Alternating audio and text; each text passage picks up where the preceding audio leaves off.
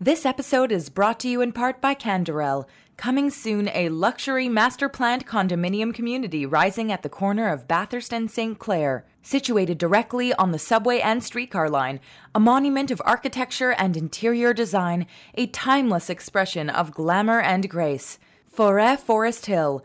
Register today at live at foret.ca. That's live at F O R E T.ca.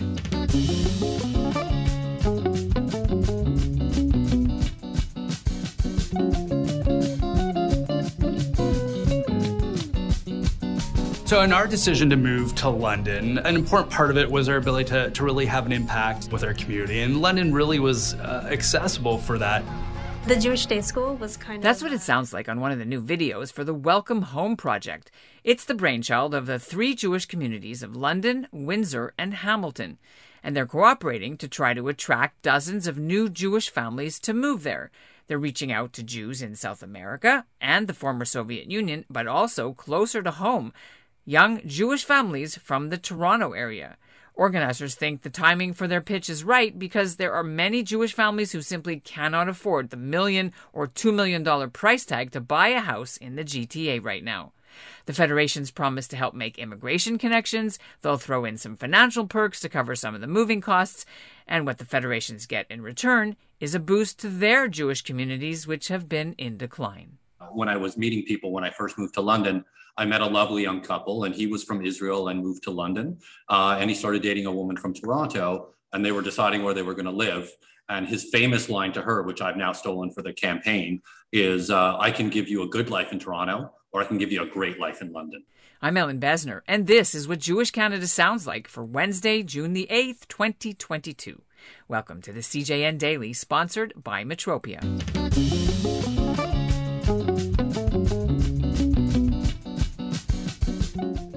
The three Jewish federations hired a PR outfit to record some catchy videos and build a common website for the Welcome Home project.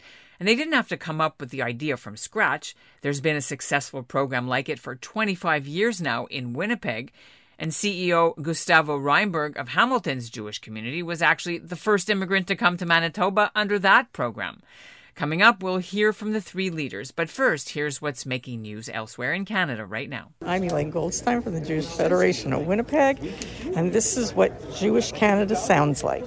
A 16 year old teenager from Thornhill, Ontario, Jordan Berg, was an honorary chair of this past weekend's Gutsy Walk in York Region.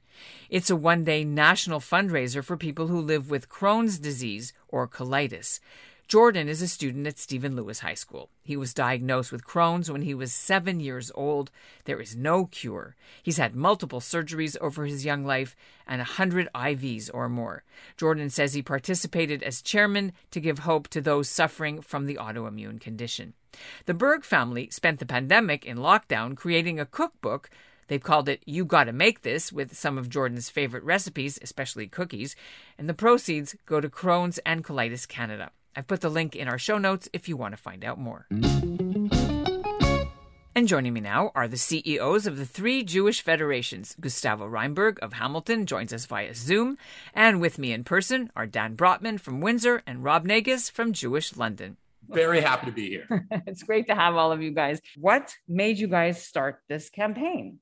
I always say that I'm a product of the, the effort of, of the Hamilton Jewish, of the um, Winnipeg Jewish Federation, you know, that when they decided to go to Argentina and uh, invite invite and meet people, young families, professionals in Argentina willing to move to Winnipeg.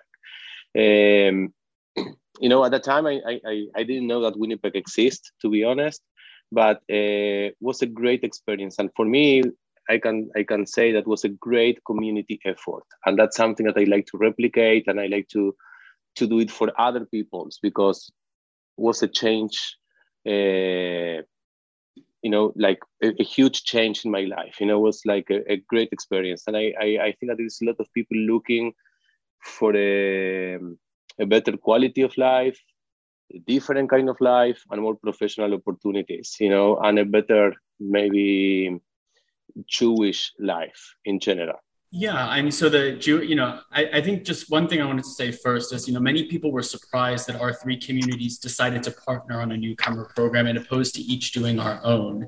You know, what, there were some people who said, well, how can you work with London, for example? You know, they'll steal people from you. Um, and I think sort of our consensus was that each of our cities offers something totally different. And we're essentially offering a menu, but we each offer something so unique that we're not actually really competing with each other. For some people, living close to Toronto is a priority. For other people, being near a major research university or being right next to the US is a priority. There, but between the three of our cities, there's something for everyone. Okay, so let's talk numbers. I asked that. What are you guys expecting to get in terms of families or singles numbers each year as you go forward? Well, uh, initially, uh, you know, for Windsor, we said that if we could attract 25 newcomers, we had a very modest goal, 25 newcomers within the first year of this program, we would see it as a success. You've got to remember, our community was 3,000 at its peak in like the 1970s. We're down to about a 1,000 now. And the average age of a Jewish person in Windsor is probably in their 60s or older. Uh, so for us, it's not only bringing 25 people, but it's bringing 25 uh, younger family, younger people or younger families who intend on staying in Windsor and being active in the community. So I would see that as a success for us. Mm-hmm. And in terms of a target number, I think we're we're on very much the same page as Windsor. If, if we could reach 20, 25 in our first year, I think that would be uh, a, a, a huge boon for our community. And how many people live in London now that affiliate that you know? Uh, we estimate that it's around 2,500. Mm-hmm. Um, but as when Western is in session, there's uh, we estimate that there's about 3,000 Jewish students. So there are a lot of Jews in Western, uh, sorry, a lot of Jews in London. Um, it's about connecting them all. Mm-hmm. And what about for Hamilton? What are your numbers that you're hoping for? Well, we're hoping for. I think we have a, a, a similar a similar number. How much does it cost for a house now? Average price in in Windsor, do you know? So and London what, what and I, Hamilton. As of last year, the two most affordable cities for housing in Ontario was were Windsor and London. So that as of last year, the average house in Windsor cost five hundred thirty-four thousand dollars, and the average house in London cost five hundred seventy-eight thousand dollars. Uh, Hamilton was $830,000, which is still less expensive than Toronto itself. And uh, ownership for young people is totally attainable in Windsor. When I look at young members of the Jewish community, I mean, almost no one rents, everyone owns their own home. Hmm. It's still a possibility in smaller cities like ours. Go ahead. Sorry, go, no, what I like to add is saying the cost of living, it's important, you know, in the case of the small communities, also to consider the cost of Jewish education. You know what I mean? If, if you try to pay Jewish education, private education in in in, in Toronto is very different to for a school. Twenty thousand dollars a year. Yeah. Exactly. That's not the case in any of our cities. So you know, so maybe yeah, Hamilton is more expensive. Like the the, the housing here, it's it's went a little bit up, but I think that also you compensate with other expenses that that you know you can afford here and at the same time buy a house it not being like a mortgage poor you know like pay only mm-hmm. for the mortgage and that's it. Can we talk a bit about um, the, the, the view that some people have that if you don't or if you're not in montreal or you're not in toronto or you're not in vancouver how is it it's, getting kosher food? listen it's it's not an issue. It's like maybe uh, it's you don't have the variety or the amount of uh, stores that you have in Toronto or or or Montreal, but we have kosher uh, food available in there's like stores like supermarkets that they have a great variety of kosher products. We are very in our case we're fortunate to be close to to toronto so it's easy to bring food or go there for shopping.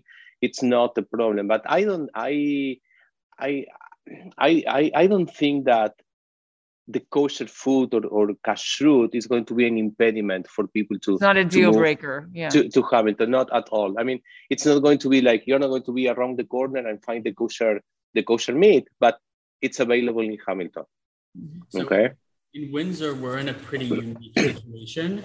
Um, so we have two rabbis right now in the city. They both happen to be Orthodox we do not have an Eruv, and we have a very small population that keeps Shabbat. But what's unique about Windsor is that we are 10 minutes away from a Jewish community that's almost the size of Montreal. So we have huge kosher supermarkets, Jewish day schools, every type of synagogue you would want uh, over the over, over the border, um, as well as events almost every day of the week happening in the Detroit Jewish community. So if we begin to view ourselves as part of the Detroit Jewish community, we actually have a lot to offer. Sure, it's easy. Um, but I think that, you know, I think the, the major impediment would be not having a large Shomer Shabbat community in Windsor, as well as a lack of Eruv. But certainly access to kosher food, events, day schools. If you don't mind sending your child to school in the US, it's no problem. And I think that a lot of the themes that you see in the other two communities are applicable in London as well. Um, we do have a relative, considering our size, I think there are quite a few people who are Shomer Shabbat. Uh, is getting kosher, uh, kosher food difficult? Um, I would say you, you definitely have to put in the effort. There are, uh, you know, limited number of grocery stores where you can buy kosher food and kosher meat that comes frozen. Um, but there are sort of grassroots initiatives between the Jewish community. People will place an order from Toronto and let all their friends know about it. They'll place an order from Hamilton. Uh, and I also think in terms of getting access to more kosher food, it's it's a little bit of a field of dreams scenario. If you build it, they will come. If we can attract more people who and and create that need for kosher food, it will sort of uh, enable us to to provide more for our kosher keeping Jewish community residents. All right. Well, thanks so much, all of you, for being on this Thank- agenda. Thanks so Thank much. you so having much. Thank you. I should say that the prices that were quoted for the housing were a year old. They're quite a bit higher now, but still much less than living in the GTA. And that's what Jewish Canada sounds like for this episode of the CJN Daily, sponsored by Metropia integrity, community, quality, and customer care. Today's listener shoutout goes to Bill Mandelman of Toronto. He listens to the CJN Daily in the mornings after his coffee and after he checks the funeral announcements from Benjamin's and Steele's Memorial Chapel. And we'll end the show with a little clip from Jordan Berg, the spokesperson for the Crohn's and Colitis Walk I mentioned earlier in the show. He was speaking at the walk Sunday in Richmond Hill. As your honorary chair, my goal is to inspire hope. Hope for a greater understanding of the difficulties living with IBD. Hope for better treatments. Hope for remission. Hope to one day live without pain. And hope to eliminate the stigma that plagues the IBD community. And I finally hope to sell many more cookbooks to raise money for IBD research. Thank you for allowing me to be your honorary chair. It has been a fantastic journey. Have a great day at Gutsy Walk 2022, and let's make a difference together.